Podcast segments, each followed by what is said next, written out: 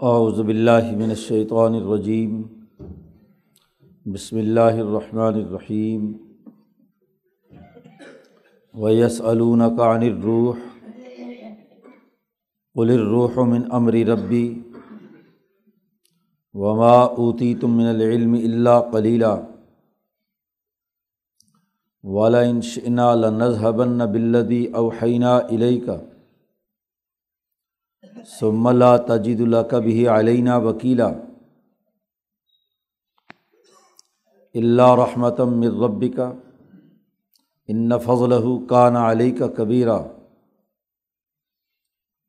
قل ان اجتماعت الانس والجن على ان يأتوا بمثل هذا القرآن لا يأتون بمثله ولو كان بعضهم لبعض ظهيرا.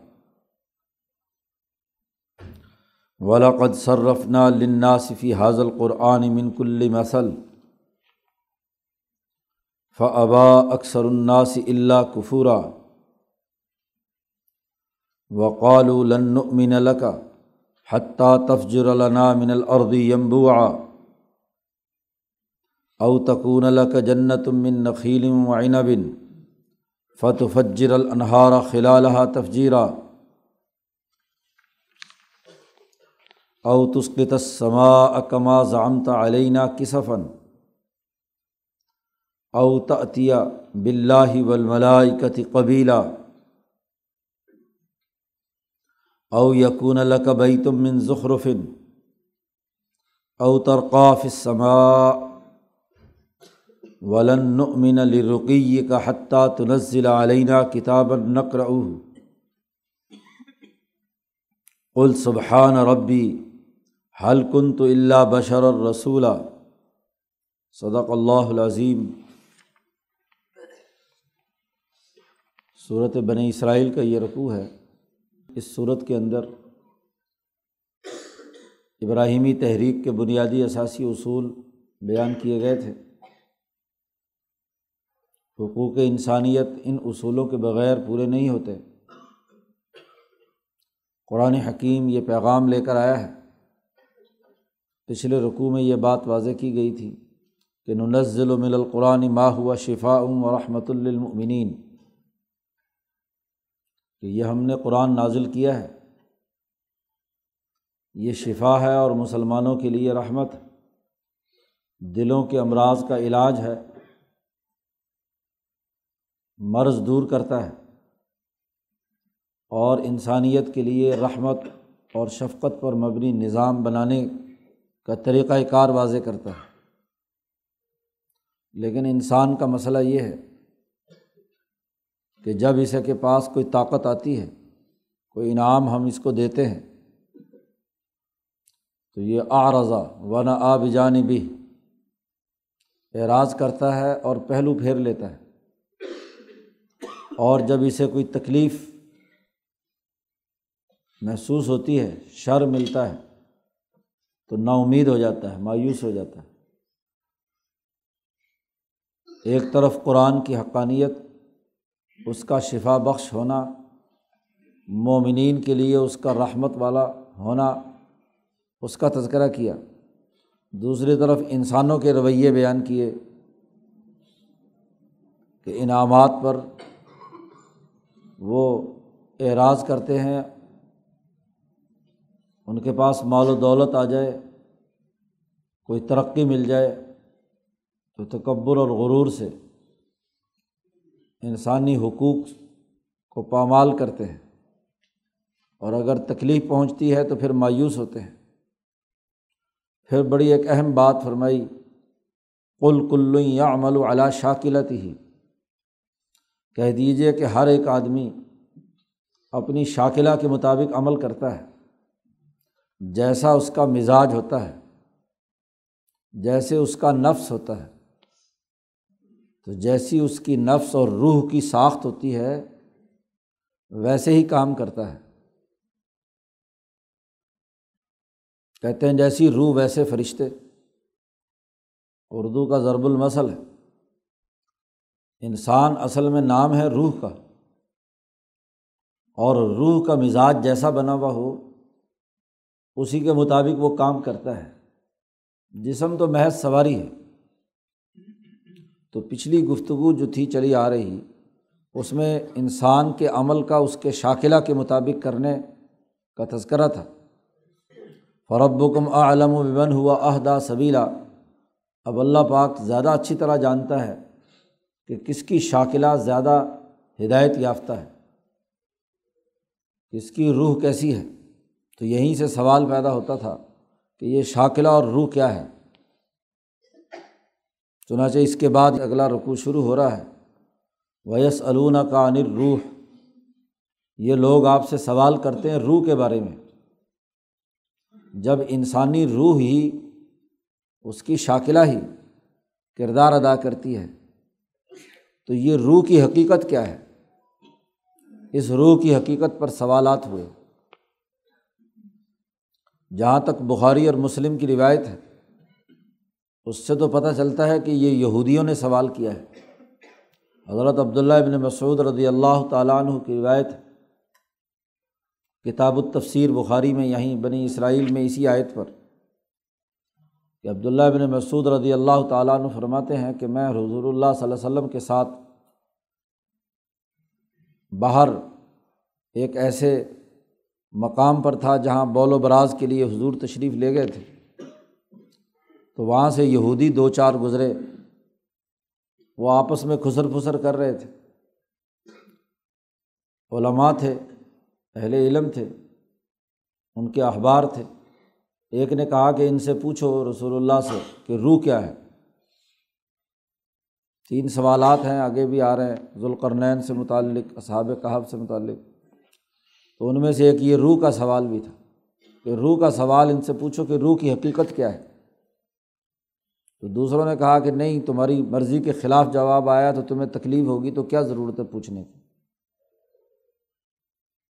بالآخر ان کا مشورہ یہی ہوا کہ حضور جب فارغ ہوئے اپنی قضائے حاجت وغیرہ سے، تو پھر حضور سے انہوں نے یہ سوال کر دیا کہ روح کی حقیقت کیا ہے؟ اس پر یہ وہی آنا شروع ہوئی اور یہ آیات نازل ہوئیں یس علون کا انر روح قلر روح من امر ربی۔ صحیح کی اس روایت کے مطابق تو یہ یہود کا سوال ہے۔ اور یہودیوں سے عام طور پر جو رابطہ رہا ہے وہ مدینہ منورہ میں۔ لیکن سیرت کی جو کتابیں ہیں، ان میں یہ سوال مشرقین مکہ کی طرف سے ہوا ہے۔ اس لیے یہاں مفسرین بڑے پریشان ہیں کہ صورت تو مکی ہے۔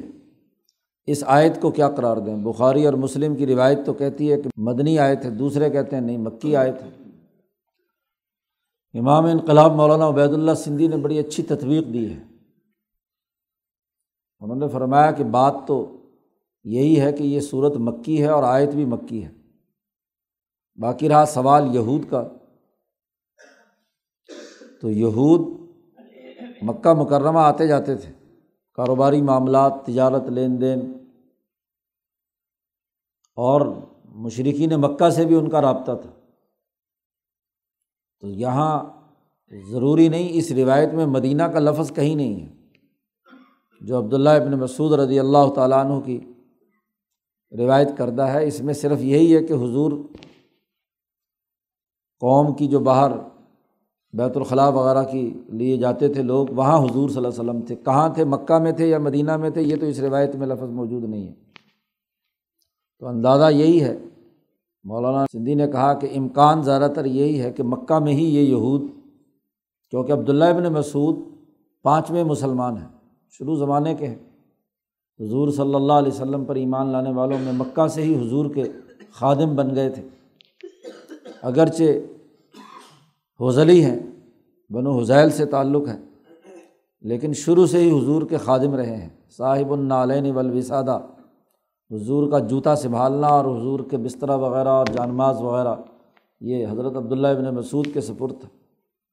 تو یہ کوئی ضروری نہیں ہے کہ یہ مدنی آیت بنائی جائے، پوری صورت کا جو سیاق و سباق ہے اور آگے جو گفتگو آ رہی ہے، وہ بھی انہیں مکہ والوں سے متعلق ہے۔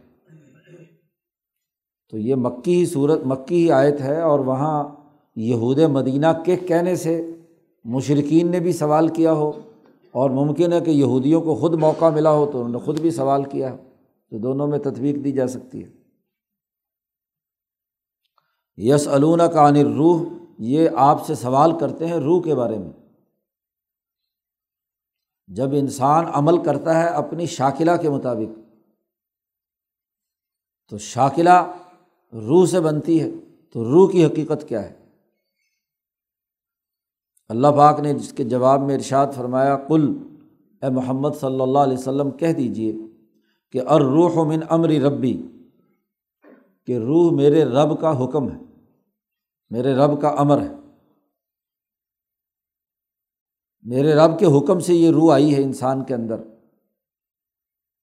وما اوتی تم من العلم اللہ کلیلہ اور تمہیں اس کا علم بہت تھوڑا دیا گیا ہے۔ دوسری روایت جو عبداللہ ابن مسعود کی قرأت ہے، وما اوتو من العلم اللہ کلیلہ جو بھی ہو، یہودیوں سے مخاطب کر کے کہا جا رہا ہو کہ انہیں جو علم دیا گیا ہے، وہ روح کے بارے میں وہ بہت تھوڑا ہے، یا مسلمانوں کو مخاطب کر کے کہا جا رہا ہو کہ روح سے متعلق تمہارا علم بہت تھوڑا ہے۔ بہرحال یہاں واضح کیا گیا کہ روح جو ہے وہ امر ربی ہے۔ اب یہ امر ربی کیا ہے؟ قرآن حکیم نے دوسری جگہ پر کہا ہے کہ اللہ الخلق والامر۔ ایک عالم خلق ہے اور ایک عالم امر۔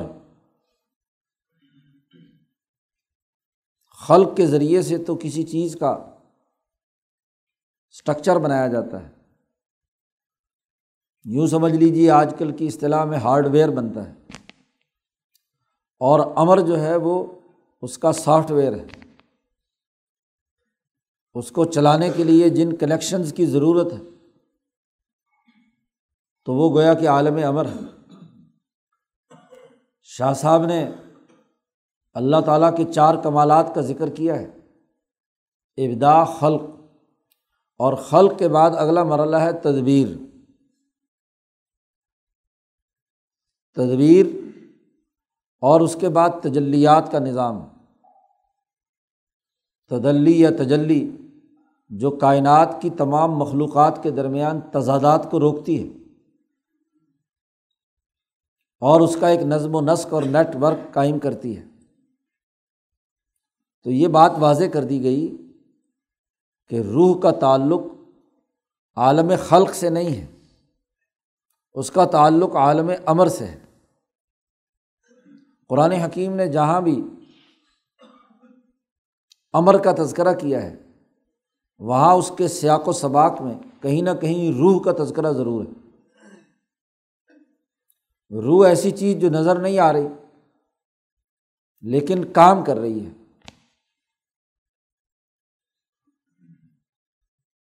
اس کے اثرات اور نتائج عالم خلق میں ظاہر ہوتے ہیں۔ اس کی وجہ سے اس کو انسان پہچانتا ہے۔ امام شاہ ولی اللہ دہلوی نے اسی آیت کو عنوان بنا کر باب و حقیقت روح قائم کیا ہے۔ حجرت اللہ البالغ میں کہ روح کی بنیادی حقیقت کیا ہے۔ تو وہاں شاہ صاحب نے اس کی وضاحت کی ہے کہ روح پر جب ہم غور و فکر کرتے ہیں تو ایک روح تو عام لوگ جسے روح سمجھتے ہیں۔ کہ جس جسم میں حرکت ہے، اس کے احساسات اور ادراکات ہیں۔ تو حرکت کی وجہ سے ہم کہتے ہیں اس میں روح زندگی کے آثار حیات اسے کہتے ہیں۔ تو زندہ ہونا عام آدمی روح اسی کو سمجھتا ہے۔ لیکن اطبار حکمہ کے نقطۂ نظر سے انسان پر غور و فکر کریں، تو وہ یہ کہتے ہیں کہ انسان جب غذا کھاتا ہے، توانائی لیتا ہے، تو اس کے نتیجے میں جو انرجی پیدا ہوتی ہے، جسے اطبا کی اصطلاح میں قوت مدبرۂ بدن کہا جاتا ہے، یا صوفیہ کی اصطلاح میں جسے نسمہ کہتے ہیں، بلکہ امبیا کی اصطلاح میں بھی۔ نبی کرم صلی اللہ علیہ وسلم نے بھی یہ نسمے کا لفظ استعمال فرمایا ہے۔ معراج کی رات جو حضور صلی اللہ علیہ وسلم کو مختلف مشاہدہ کرایا گیا ہے، تو آدم علیہ السلام کے تذکرے میں موجود ہے کہ ایک بزرگ سے حضور صلی اللہ علیہ وسلم کی ملاقات ہوئی۔ وہ آدم علیہ السلام تھے۔ دائیں طرف دیکھتے تھے تو وہاں ان کے اولاد کے تمام نسمیں نسم و بنی ہی کا لفظ آتے ہیں۔ نسمے کی جمع ہے۔ تو ان کی اولاد کے نسمیں دائیں طرف نیک لوگوں کے تھے اور بائیں طرف گناہ گاروں کے تھے۔ تو دائیں طرف دیکھتے تو خوش ہوتے، بائیں طرف دیکھتے تو ان کے چہرے پر تغیر پیدا ہو جاتا۔ تو وہاں نسمے کا لفظ استعمال کیا ہے حضور صلی اللہ علیہ وسلم نے۔ تو جو روح کا دوسرا درجہ اگر اوقلاء کے نقطۂ نظر سے یا حکمہ کے نقطۂ نظر سے دیکھا جائے تو وہ نسمہ ہے۔ یہ غذا سے پیدا ہوتا ہے۔ انسان جب بھی کوئی خوراک لیتا ہے، اس سے یہ چیز پیدا ہوتی ہے جس کو وائٹل فورس بھی کہتے ہیں، نسمہ بھی کہتے ہیں، قوت مدبرہ بدن بھی کہتے ہیں۔ ہومیوپیتھک والوں کے یہاں وائٹل فورس ہے سفید، توانائی انرجی۔ شاہ صاحب نے کہا، ابھی مسئلہ حل نہیں ہوا۔ مزید غور و فکر کیا جائے تو روح اصل میں کیا ہے؟ تو شاہ صاحب نے کہا کہ دیکھو، بچپن سے لے کر اختتام تک انسان کا جسم کتنا بدلتا ہے۔ اس کی غذا سے بننے والی اس کی وائٹل فورس میں کتنے تغیرات و تبدلات آتے ہیں۔ انسان نام وہی رہتا ہے۔ تو اس کا مطلب یہ ہے کہ وہ چیز جس کے اوپر یہ تمام تغیرات و تبدلات آتے ہیں، وہ اس وائٹل فورس سے علیحدہ ہے۔ الگ ہے۔ اور اس کے بارے میں شاہ صاحب نے پھر تعریف کی کہ وہ روح حقیقی یا روح ملاکوتی وہ روح ملاکوتی ہے۔ اور اس کی تعریف کی کہ حقیقت الفردانیت و نقطۃ النورانیت یجل طورحا ان طور حاضر اطوار المتغیرت المتغیرہ وہ ایک ایسی حقیقت ہے جو ناقابل تقسیم خوردانی ہے۔ جیسے ایک ایٹم ناقابل تقسیم ہوتا ہے۔ ایسے ہی یہ بھی ایک ایسی ایٹمی توانائی ہے، نورانی نقطہ ہے، جو ناقابل تقسیم ہے۔ بہت معمولی سا، نورانی نقطہ ہے۔ اور وہی نقطہ پیدائش سے لے کر موت تک ایک انسان کے، بلکہ اگلے تمام مرحلوں میں بھی اس انسان کے تمام مراحل اور اطوار کو روشن کرتا ہے۔ چاہے کتنے ہی تغیرات و تبدلات کیوں نہ آئیں، وہ ہر حال میں وہ نقطہ، وہ جو اللہ نے اوپر سے لا کر چپ رکھی ہے، وہ جو سافٹ ویئر کا مرکز رکھا ہے۔ جی۔ وہ نقطۂ نورانی ہے وہ اس پوری تغیرات و تبدلات کے تمام مراحل کو روشن کرتا ہے۔ اور وہ نقطہ اصل میں وہی قوت فی عالم القدسی۔ کہ وہ ایک ایسا سوراخ ہے جو ایک مقدس عالم سے عرش کے نیچے جو مالا اعلیٰ ہے، جہاں ارواہ انسانی جمع ہے وہاں سے اس انسان تک ایک سوراخ ہے، روشن دان ہے۔ وہ نور کا فیضان اس معمولی سے نقطے کے ذریعے سے وہاں سے مسلسل جاری رہتا ہے۔ گویا کہ ایک ایسی پائپ لائن ہے نور کی، جو اس دنیا میں مشاہدہ میں نہیں آ سکتی۔ ہر انسان کی سانس کی ڈوری اس سوراخ کے ذریعے سے عرش الٰہی میں موجود روح الکل کے ساتھ وابستہ ہے۔ وہاں سے توانائی آتی رہتی ہے تو یہ انسان یہاں زندہ رہتا ہے۔ یہ روح ملکوتی، روح حیوانی پر سوار ہو کر اسے روشن کرتی ہے اور وہ روح حیوانی اس کے آزار، ان کی تمام چیزوں کو حرکت دیتی ہے۔ جب تین مہینے کا یہ بچہ تخلیق ہوتا ہے ماں کے پیٹ میں تو فرشتہ آ کر اس نقطۂ نورانی کو اس چپ کو اس کے اندر فٹ کر دیتا ہے۔ اس کی دھڑکن، اس کا دل حرکت پذیر ہو جاتا ہے۔ اب یہ دل کی یہ دھڑکن پیدائش سے لے کر موت تک، کسی لمحے اس سے غافل ختم نہیں ہوتی۔ سوئے، جاگے، اٹھے، بیٹھے، چلے، پھرے۔ ہر حال میں کیا ہے؟ وہ دل اس کا اور دل حرکت ہمیشہ کرتا ہے انرجی سے۔ کوئی بھی چیز حرکت پذیر ہوگی انرجی سے۔ توانائی چاہیے۔ اور وہ توانائی اصل میں وہیں سے آ رہی۔ اب جب اللہ کو اس کو اس دنیا سے فارغ کرنا ہے، تو اس کی روح کا جسم سے کنیکشن منقطع کرنا ہے۔ تو جہاں جہاں جس جس پائپ لائن سے روح، نورانیت، انرجی اس کے اندر آ رہی تھی زندگی اور حیات کی تو ملک الموت کو جب لسٹ دے دی جاتی ہے للت القدر کو کہ اگلے پورے سال میں فلاں دن، فلاں منٹ پہ، فلاں موقع پر فلاں فلاں بندے کی ٹوٹی بند کر دو۔ Shut down. اس کا سافٹ ویئر ختم۔ اس کا اس سرور سے رابطہ منقطع۔ تو جیسے ہی وہ کیا ہے؟ آتا ہے۔ آج اگر شٹ ڈاؤن بڑے سپر کمپیوٹر کے ذریعے سے بڑی بڑی مشینوں کا ہو سکتا ہے اور ایک ہی بٹن سے ہو سکتا ہے۔ تو وہ ملک الموت بھی تو کیا ہے؟ ایک ہی بٹن دبائے اور خود بخود آٹومیٹک سافٹ ویئر کے ساتھ ہاں جی جس جس کی روح جو ہے وہ فارغ کرنی ہے، وہ فارغ۔ اور جن جن کا کنیکشن جوڑنا ہے اس روح الکل کے ساتھ، وہ خود بخود کیا ہے؟ جڑتا، چلا جاتا ہے۔ تو یہ روح جو ہے وہ نقطۂ نورانی ہے، وہ جو آ کر اس کی روح حیوانی پر سوار ہوتا ہے۔ اور روح حیوانی اس کے جسم پر سوار ہو کر جسم کو اپنے ماتحت کر لیتی ہے۔ تو انسان کی شاکلہ، انسان کی بہیمیت سے بنی ہوئی روح حیوانی یا نسمۂ انسانی ہے۔ اور روح ملاکوتی جو عالم امر سے آئی ہے، جہاں اللہ کا حکم، امر کہتے ہیں حکم کو،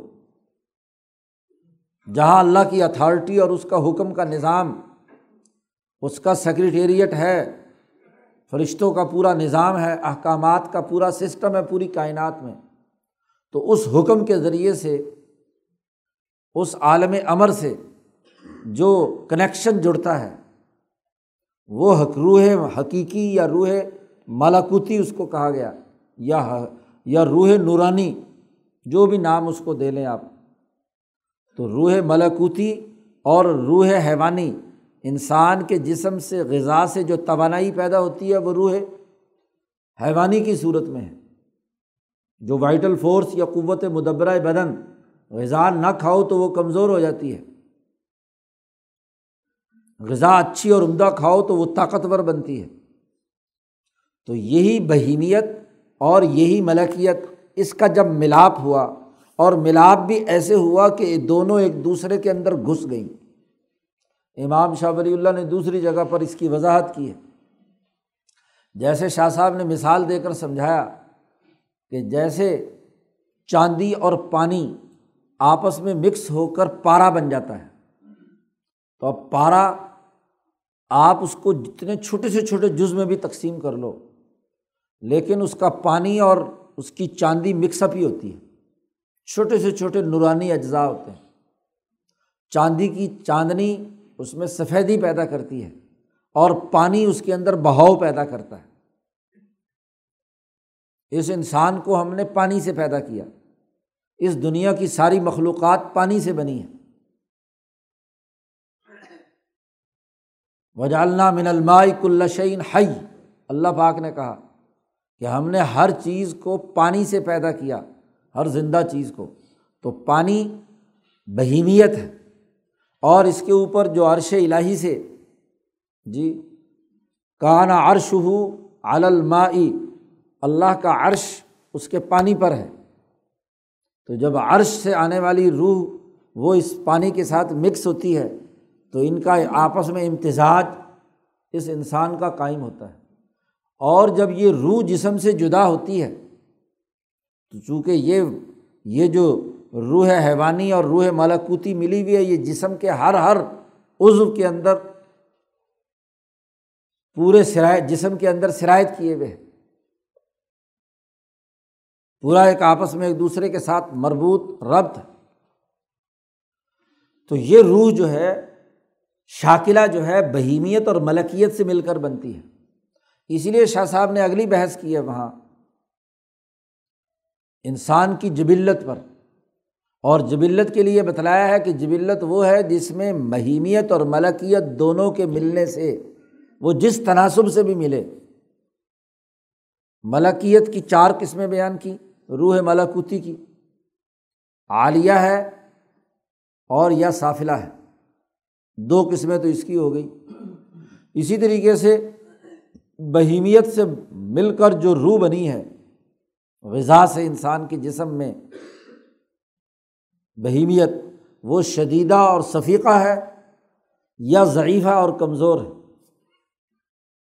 پھر کیا دونوں میں تصالو ہے یا تجازب ہے؟ دونوں میں کشمکش ہے یا دونوں میں اتفاق ہے؟ تو اس کی آٹھ قسمیں وہاں شاہ صاحب نے واضح کی تھی تو شاکلہ یا جبلت اس سے مل کر بنتی ہے، دونوں کے باہمی ملاپ سے۔ اب جس طرح کی انسان کی روح ملکوتی اور روح حیوانی ہوتی ہے اور اس کا جس درجے میں امتزاج ہوتا ہے تصالوں کا یا تجازب کا، انسان اس کے مطابق عمل کرتا ہے۔ کل کل یا عمل اعلیٰ شاکلت ہی ہر آدمی اپنی اس شاکلہ کے مطابق عمل کرتا ہے۔ تو اس طرح یہ جو سوال ہے، یہ پچھلی بات کے ساتھ مربوط ہو گیا کہ شاکلہ کا تذکرہ کیا اور ساتھ ہی آگے یہ سلونہ کہانی روح روح کی بات چھٹ گئی۔ تو روح مجموعہ ہے، روح حیوانی اور روح ملاکوتی کا۔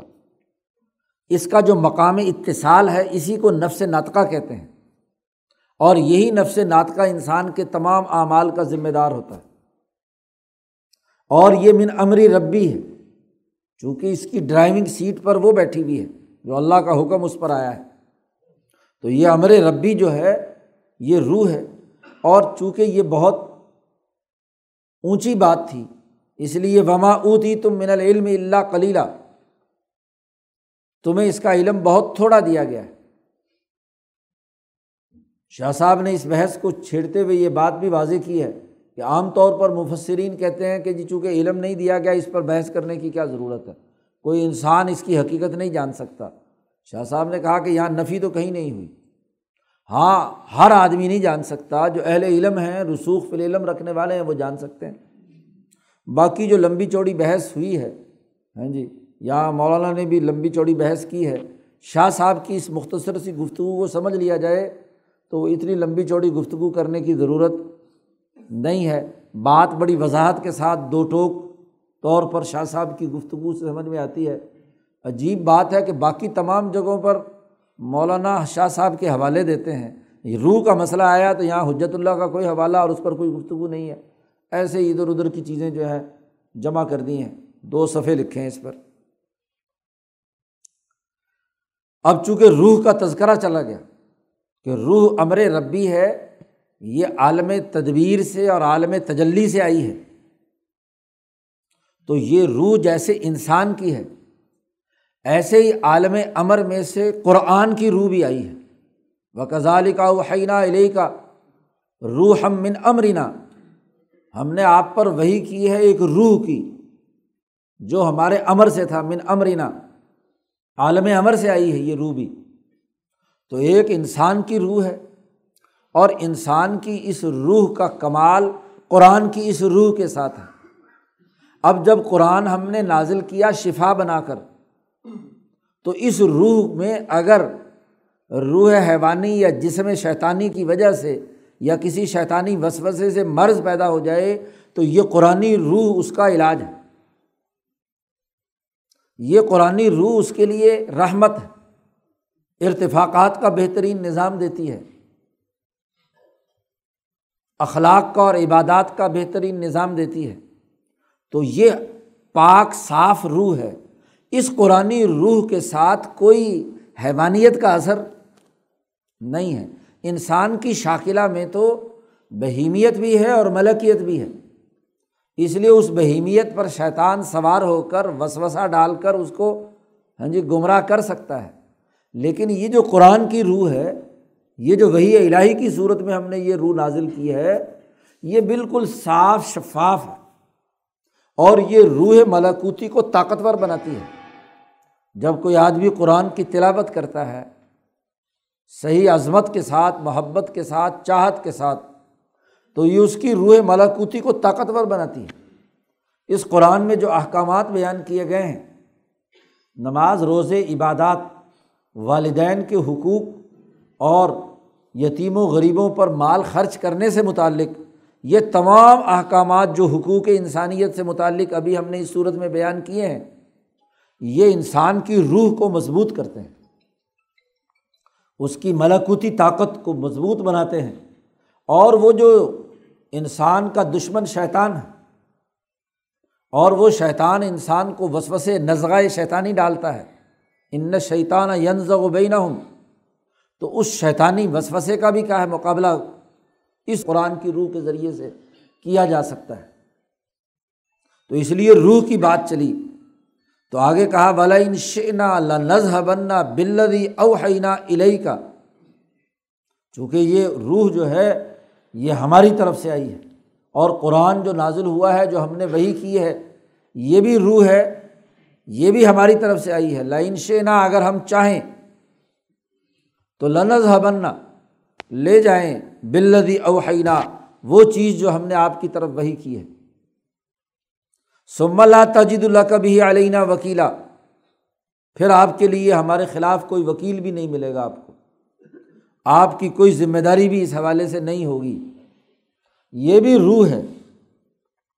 یہ روح نازل کی ہے انسانی فائدے کے لیے اور آئی ہے عالم امر سے۔ تو حاکم کے حکم سے جو چیز آئی ہو، حاکم کے حکم سے ہی واپس بھی لی جا سکتی ہے۔ عالم امر سے آئی ہے۔ احکم الحاکمین شہنشاہ مطلق جو اس پوری کائنات کا نظام چلا رہا ہے، اس کے حکم سے آئی ہے اور اسی کے حکم سے واپس چلی جائے گی۔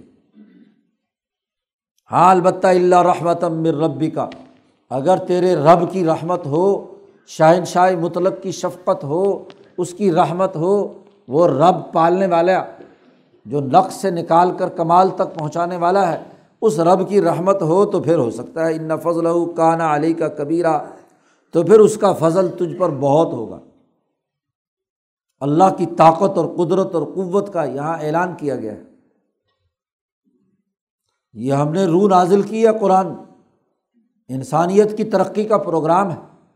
یہ انسانی روحوں کو صحیح اور درست راستے پر چلا کر ان کے لیے شفا بخش نظام اور رحمت کا سسٹم قائم کرنے کی صلاحیت اور استعداد پیدا کرتا ہے۔ ایسا قرآن نہ دنیا کا کوئی انسان، نہ کوئی جن بنا سکتا۔ کل کہہ دیجیے لین اجتماعت الانس والجن۔ تمام انسان اور جنات جمع ہو جائیں۔ علاۃ مثل حاضل قرآن اس قرآن کی طرح کا کوئی قرآن لانے کے لیے لا یاتون بھی مثل ہی اس جیسا قرآن نہیں لا سکتے۔ ایس جیسی روح نہیں آ سکتی۔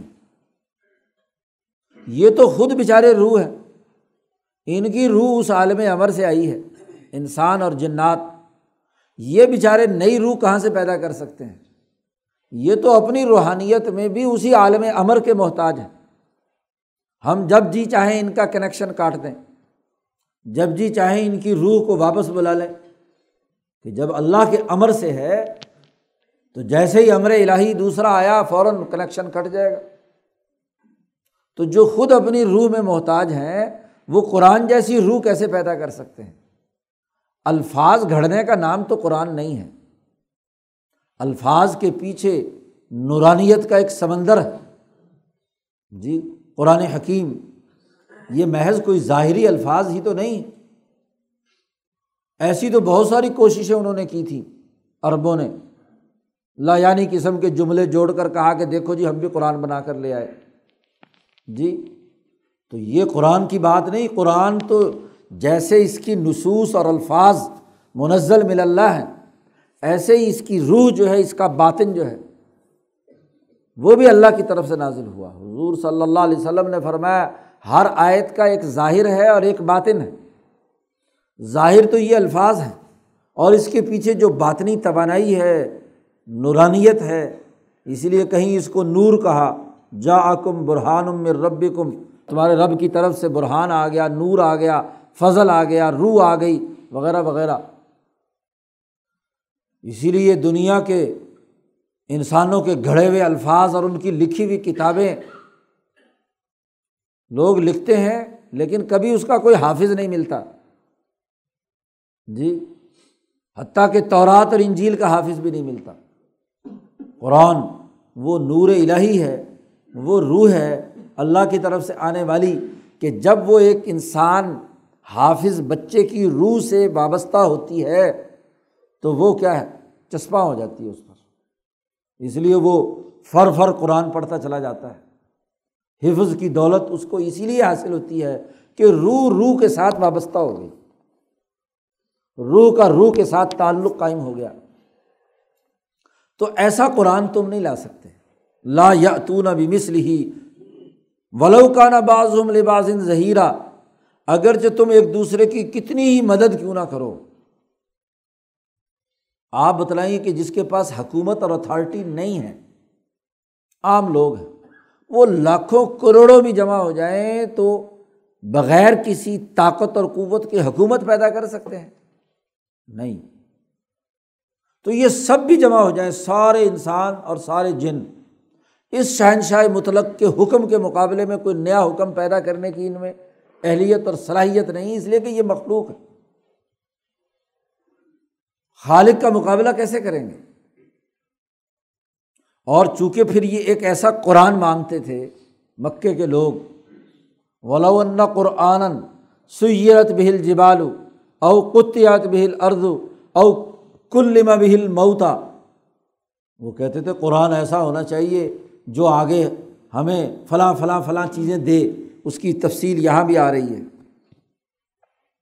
جی؟ تو یہ تو قرآن مانگتے ہیں اپنے مطلب کا۔ خواہشات کا، سرمایہ پرستی کا بڑا باغ ہونا چاہیے، بڑا خزانے ہونے چاہیے، بڑا صفا پہاڑ سونے کا ہو جانا چاہیے، چاندی کا ہو جانا چاہیے۔ ہاں جی اتنے چشمے پھوٹنے چاہیے۔ سرمایہ پرستانہ ذہنیت ان کے دماغ میں مسلط۔ انہیں کیا پتہ کہ یہ قرآن کی عظمت اور قدر کیا ہے؟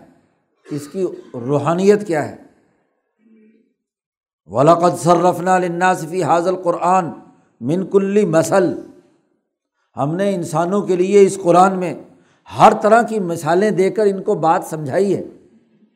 ہر ممکن طریقے سے بات سمجھائی ہے۔ لیکن جن کے اوپر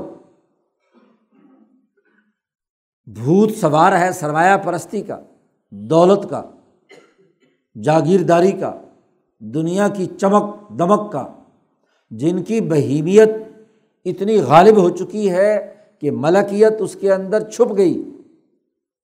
شاہ صاحب نے وہاں واضح کیا کہ جب انسان اپنی بہیمیت کو مضبوط بناتا ہے تو ملکیت چھپ جاتی ہے۔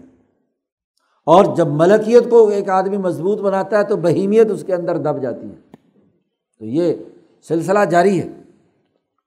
تو ان کی بہیمیت اتنی طاقتور ہوئی ہوئی ہے مکے کے ان مشرقوں کی کہ فبا اکثر الناس اللہ کفورا یہ انسانیت ناشکری بن رہی ہے۔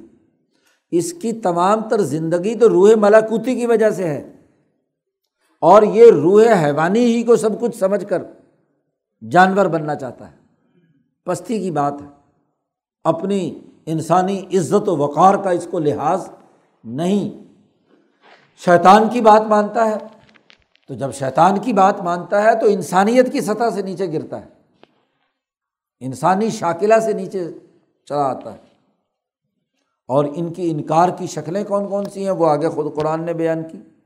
وہ قالو کہتے ہیں، لن مین کا حتیٰ تفجر من الارض یمبوا حضرت محمد صلی اللہ علیہ وسلم سے کہتے ہیں، ہم تجھ پر ایمان نہیں لائیں گے۔ اس کب تک نہیں لائیں گے؟ حتیٰ تفجر من الارض یمبوا زمین میں سے ایک چشمہ نکالو۔ ابھی یہاں پر تم نبی ہو، اللہ کی طرف سے فرستادہ ہو، تو زمین کو کھودو۔ ہاں جی یہاں سے مکہ مکرمہ میں ایک ہی چشمہ زمزم کا ہے، پانی وانی ہے نہیں یہاں، تو باقی چشمے نکال کر دکھاؤ۔ اور دوسری روایات سے معلوم ہوتا ہے چشمے بھی سونے چاندی کے چاہتے ہیں۔ او تکون کا جنت من نخیل یا یہ کہتے ہیں کہ ہم ایمان اس وقت لائیں گے تم پر کہ تمہارے لیے ایک بڑا باغ ہو، بڑی جاگیر ہو۔ ہاں جی تم جاگیردار بنو۔ تم تو غریب، یتیم آدمی ہو، تمہارے پاس نہ پیسہ نہ کچھ اور اپنی نبوت کے دعوے کرتے ہو۔ ہاں جی ہم تمہیں لیڈر تو تب مانیں کہ جب تم ایک بہت بڑی جاگیر بناؤ، باغ لگاؤ، جس میں کھجوریں ہوں، انگور ہوں، اور فتو فجر النہارا خلالہ تفجیرہ اور پھر ان کے درمیان ایک نہریں۔ ہاں جی بہاؤ تم چلاؤ۔ بڑی سی نہر ہو، پھر اس سے نالے کھالے ہاں جی پوری زمین میں۔ اب بکا کے سنگلاخ پہاڑوں میں حضور سے کہتے ہیں کہ یہ پہاڑ کاٹ کر سجیرت بہل جبالو یہ پہاڑ کاٹ کر، اس کو زرخیز زمین بنا کر، اس میں باغ لگا کر دکھاؤ۔ انگور اور پھل فروٹ ہوں، نہریں اس میں سے جاری ہوں۔ تو اتنی بڑی جاگیر تمہاری ہو تو ہم کہیں گے ہاں واقعی تم نبی ہو۔ یا جاگیردارانہ ذہنیت ہے۔ اور یا خزانے اور مال و دولت کی ذہنیت ہے، سرمایہ پرستی کی۔ اور اگر تم یہ دو کام نہیں کر سکتے، تو پھر ایک تیسرا کام کرو۔ اور وہ تیسرا کام کیا ہے؟ کہ تم نے یہ کہا تھا، قرآن میں دوسری جگہ پر کہا گیا کہ ان نشا نقصف بہم العرض اور نسخت علیہم کسفم من سمائی ہم چاہیں تو ان کو زمین میں دھسا دیں۔ یا آسمان کا ایک ٹکڑا کاٹ کر ان کے اوپر گرا کر ان کو تباہ و برباد کر دیں۔ تو آگے سے کیا کہتے ہیں کہ اگر تم سرمایہ پر مشتمل خزانہ اور یہ باغ پر مشتمل جاگیر نہیں بنا سکتے، تو پھر جو تم عذاب لانا چاہتے ہو نا، تم ہم نے، تم نے ہمیں دھمکی دی تھی۔ تو آسمان سے گراؤ۔ وہ آسمان گراؤ ہم پر۔ جو گرانا چاہتے ہو، کما ضامتا علینہ کی سفن جیسا کہ تم نے کہا کرتے تھے تم کہ جی تم پر ٹکڑے ٹکڑے ہو کر آسمان گرے گا، تو لے آؤ اسے۔ اوتاطیہ بلّہ بل ملائکتی قبیلہ۔ تین باتیں ہو گئیں۔ یا تو تم چشمہ نکال کر ہاں جی خزانے ہمارے حوالے کرو، یا جاگیر دو، یا اگر تم عذاب کی بات کرتے ہو تو آسمان کا ٹکڑا ہی گرا کر دکھاؤ۔ اور چوتھی بات کہی، یا اللہ میاں خود آئے۔ ہاں جی تکبر کی علامت دیکھو۔ تاتیا بلّہ ہاں جی اللہ کو لے کر آؤ اور فرشتوں کو بھی لے کر آؤ۔ کہتے ہو، جس اللہ نے یہ قرآن نازل کیا ہے اور جن فرشتوں کے ذریعے سے آیا ہے، انہیں بھی لاؤ قبیلہ۔ ہمارے آمنے سامنے۔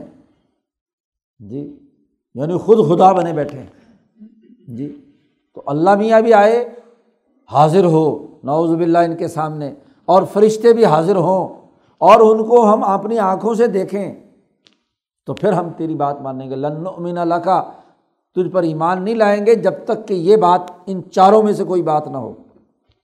پانچویں ایک اور بات کہہ رہی ہے، وہی خزانے والی۔ او یقون اللہ کا بھائی تم من ظخرفن اور کچھ نہیں کہ تم اپنا سونے کا، کمرہ ہی سونے کا بنا لو۔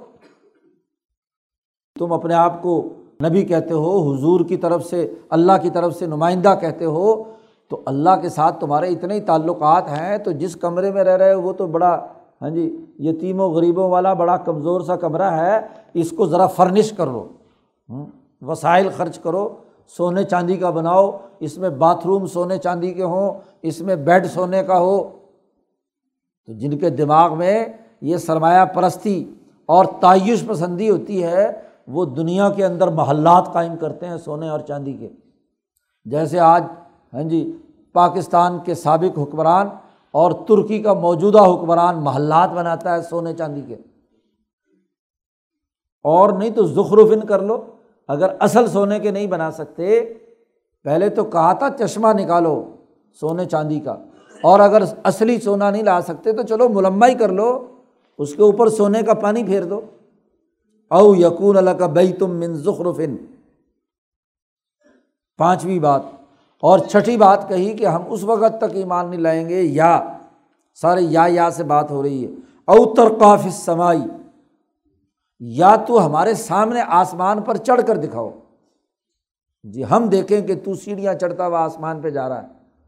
یہ خفیہ طور پر چڑھنا جو ہے، یہ ہمیں معتبر کہتے ہیں، ولن مینا لرقی کا تو یہ جو تم نے کہا کہ میں راج کی رات میں وہاں گیا تھا اور وہاں سے آگے آسمان پر گیا تھا، یہ جو تم خفیہ طور پر سفر کر کے چلے گئے تھے، تو یہ اس پر ایمان نہیں لائیں گے ہم۔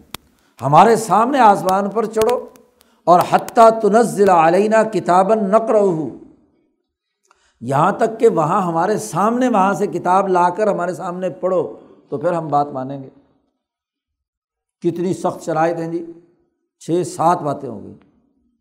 ان میں سے کوئی ایک کرو گے تو تب ہم تم پر ایمان لائیں گے۔ مکے کے مشرقوں کا یہ حال ہے۔ جب روح مسخ ہو جائے، شاکلہ خراب ہو جائے، بہیمیت اس پر مسلط ہو جائے، شیطانی وسوسے سے انسانی دشمن کی دشمنی کے تمام چیزیں آ جائیں، تو پھر یہی انسان جو ایک ناپاک قطرے سے بنا تھا، اس کے تکبر کی انتہا یہ ہے کہ یہ اللہ کو اپنی عدالت میں حاضر کر کے کہتا ہے، قبیلہ میرے سامنے آئے تو ہم بات مانیں گے۔ سونا چاندی ہو تو ہم بات مانیں گے۔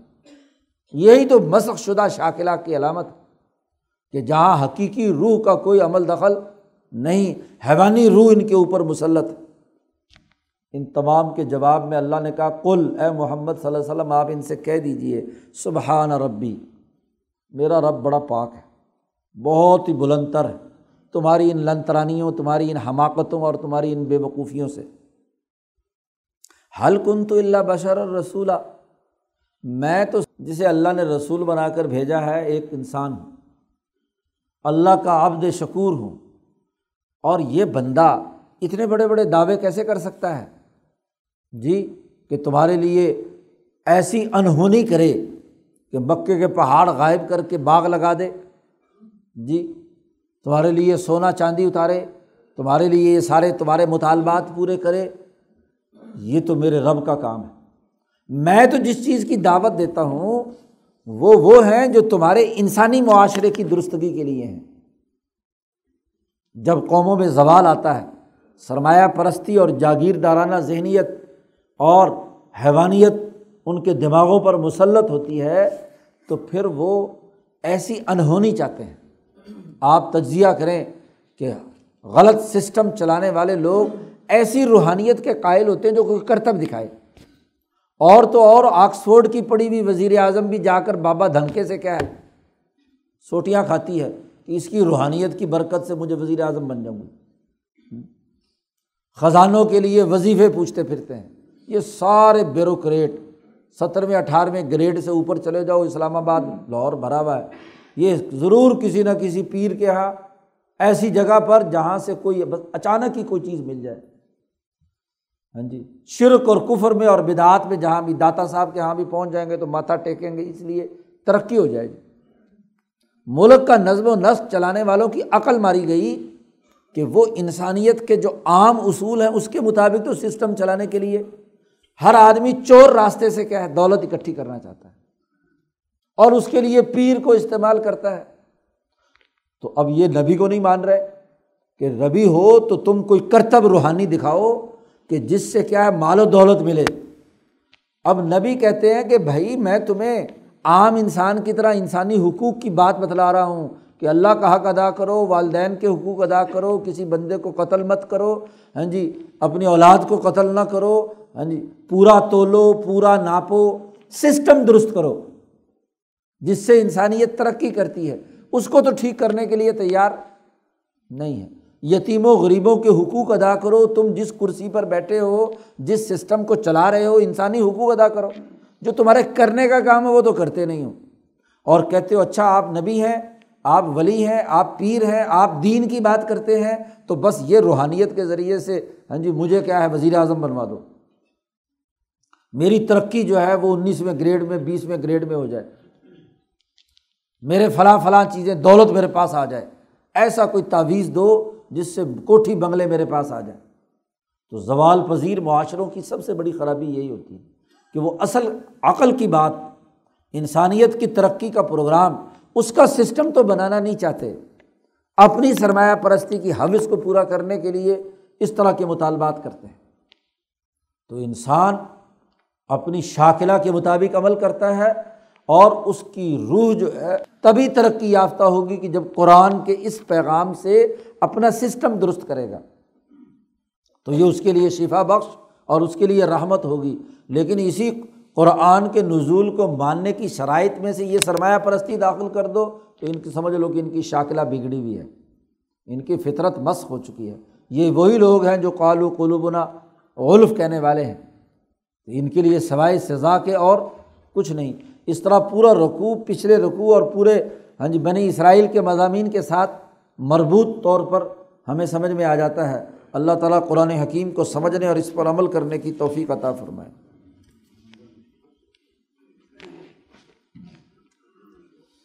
اللہ وسلم